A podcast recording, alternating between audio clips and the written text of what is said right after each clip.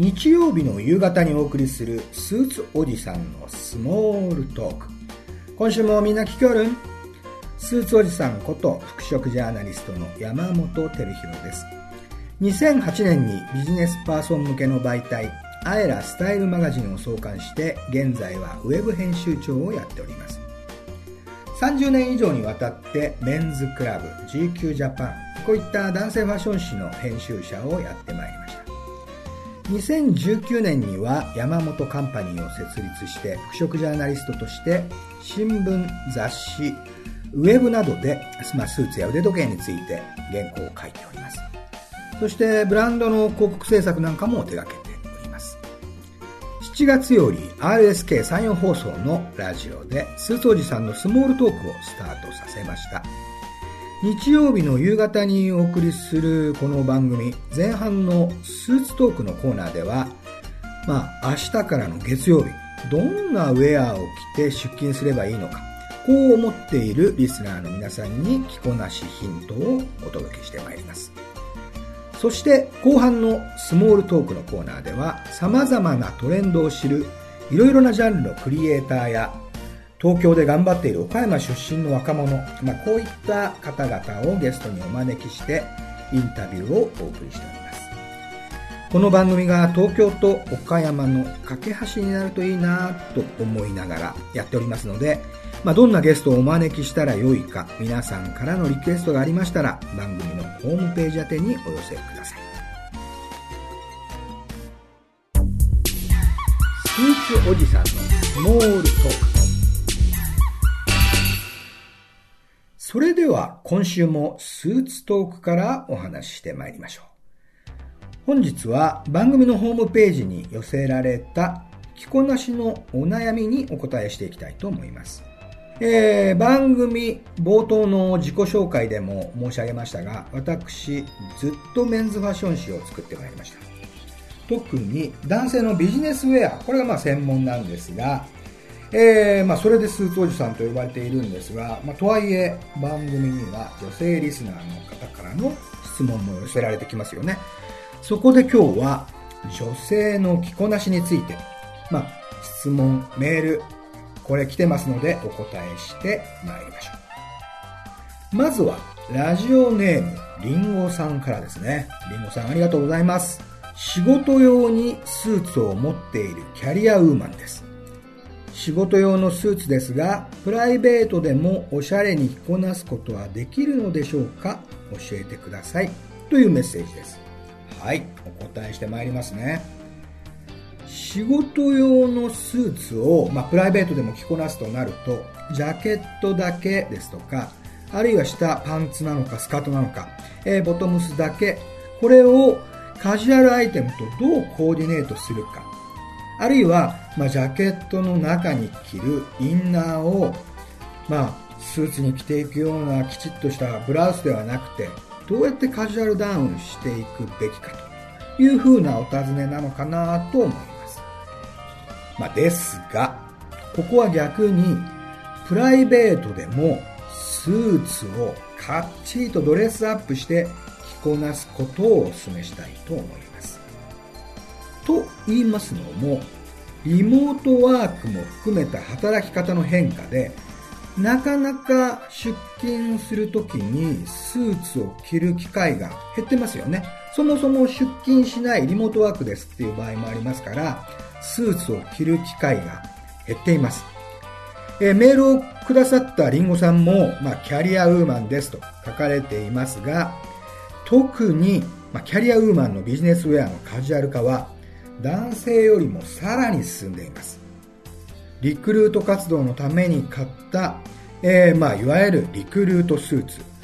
これなかなか会社に入ってから一度も着用していませんなんていう声もよく聞きます。おそらくリンゴさんも何着かスーツ持ってるけど着ていなくてもったいないなーなんて思われたんだろうと推察します。例えば週末に、まあ、スーツでドレスアップをして友人やパートナーやあるいは家族とちょっといいレストランに出かけてみるのはいかがでしょうかね。スーツにはもちろん仕事着としての役割あります。まあもちろんなんですよね。ただもう一つ、晴れの日に着る気持ちを高揚させるウェアとしての役割もあります。これパーティーとかセレモニーでスーツを着ることを思い起こせば、そういう役割分かりますよね。しかもまあリクルートでもビジネスでもありませんから、スーツをもっと楽しんで華やかに着こなせばいいんですよ。スーツ上級者の男性の中には、ビジネスの時には最近ネクタイをしませんという方もいらっしゃるんですが、逆にレストランやパーティーに行く時には、最近ですとこうヴィンテージタイのような派手なプリントタイ、これ売れてるんですが、こういったタイをあえて着用して出かけますといった風なスーツ上級者も増えています。ですからぜひリンゴさんも、えー、スーツを着用してですね、ビジネスでは着ることができないようなこう襟元や胸元にデザインアクセントがあるような、そういったよりエレガントな、よりドレスアップを楽しめるブラウスを着用するとか、あるいは、まあ、色味を指してですね、オレンジやピンクのシャツ、こういったものをジャケットのインナーに合わせて、ビジネスウェアではないスーツの着こなしをぜひ楽しんでみていただければと思います。もう一通、女性からのメールを紹介します。ラジオネーム、夏夏マーズさん。これもしかして夏夏サマーズさん、書き間違いかな、えー、夏夏マーズさんからメールをいただいています。この秋注目しているファッションはサブリナパンツにショートブーツです。先日この装いの若いお嬢さんがとても可愛かったので、洋服ダンスの奥から引っ張り出しました。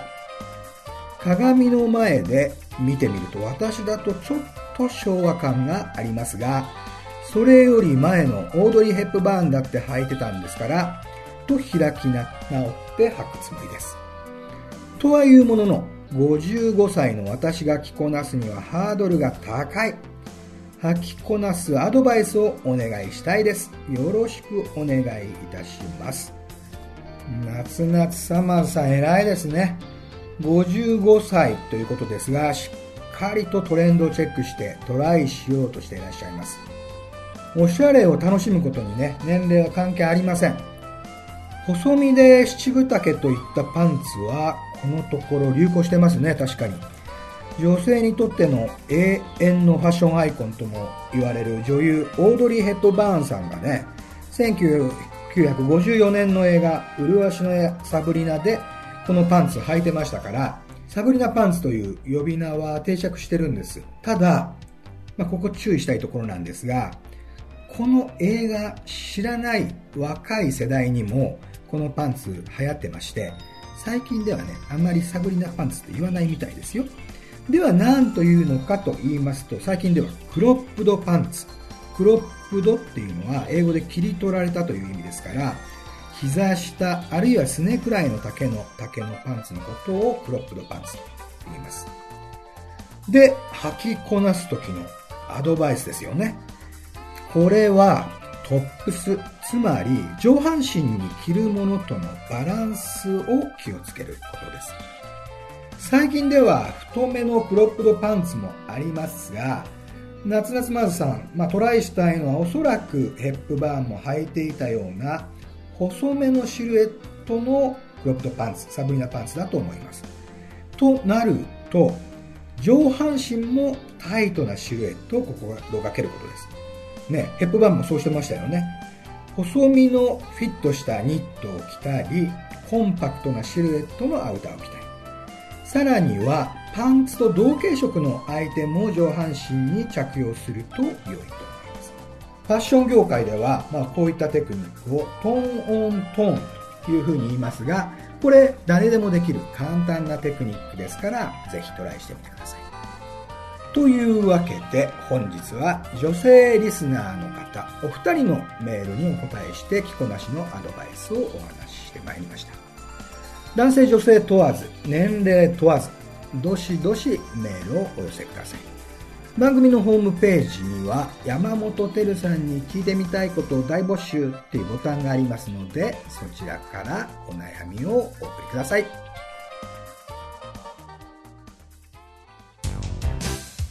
スーツおじさんのスモールトーク。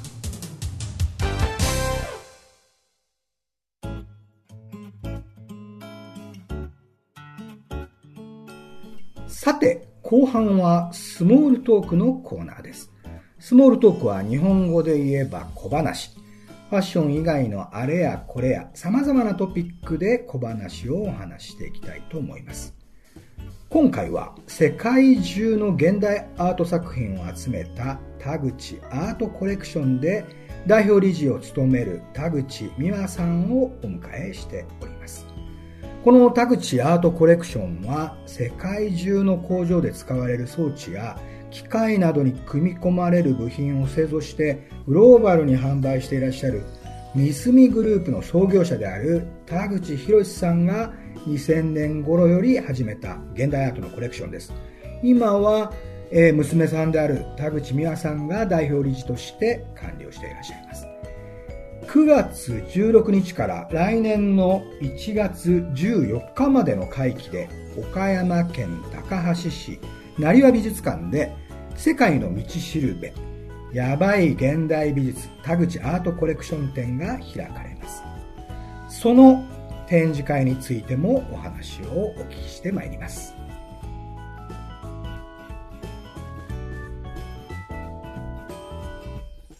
田口アートコレクションの田口美和さんをお迎えしております。こんにちは。こんにちは。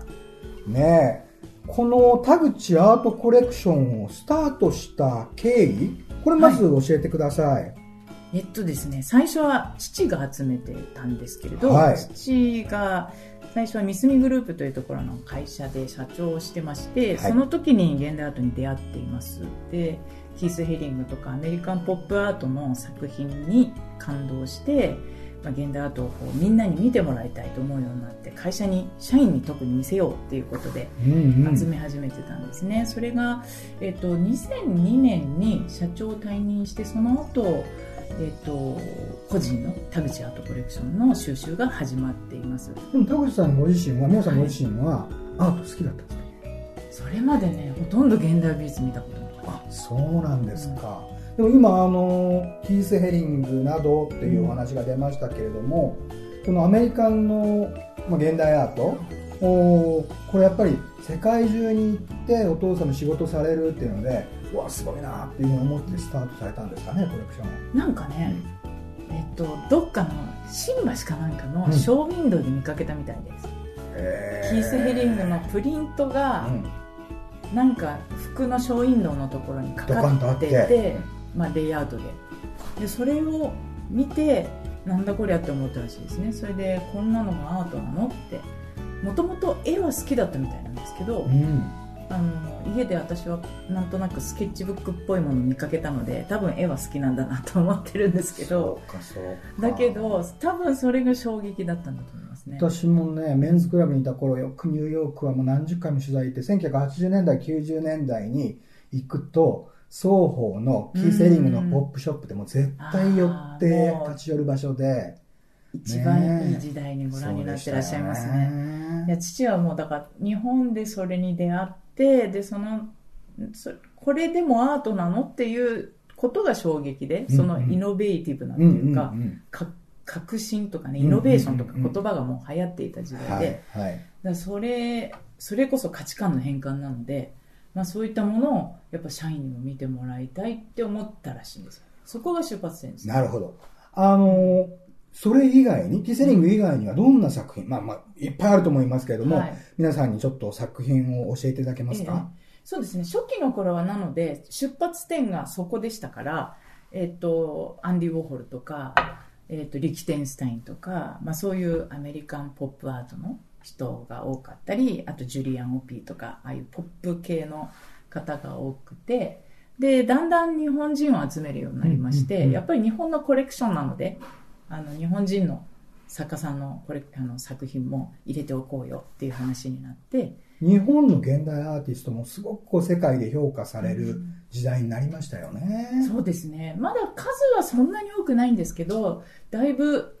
あの世界の第一線で評価される人が出てきていて、もう奈良さんだとか村上さんだとか、えー、と草間さんとかは本当にもう大スターですね。そうですよね、はい、もうちょっとびっくりするぐらいの大スターで、ね、ファッションの世界でもすごい、ね、草間さんとルイ・ヴィトンの、ねね、コラボの商品とかすごい人気ですね、世界ね。なのでそういう存在になった方もいらっしゃって、まあ、かといって一方で日本のアートのマーケットの全体というのはやっぱり世界のシェアの中ではまだ小さくて、なるほど、はい、そういう意味ではまだあの突出したアーティストはいらっしゃるんですけど、まだアート自体っていうのは日本はまだ海外に比べると取引の量も、あと活躍活動しているアーティストの数もまだ少ない方なんですね。そうなんですね、は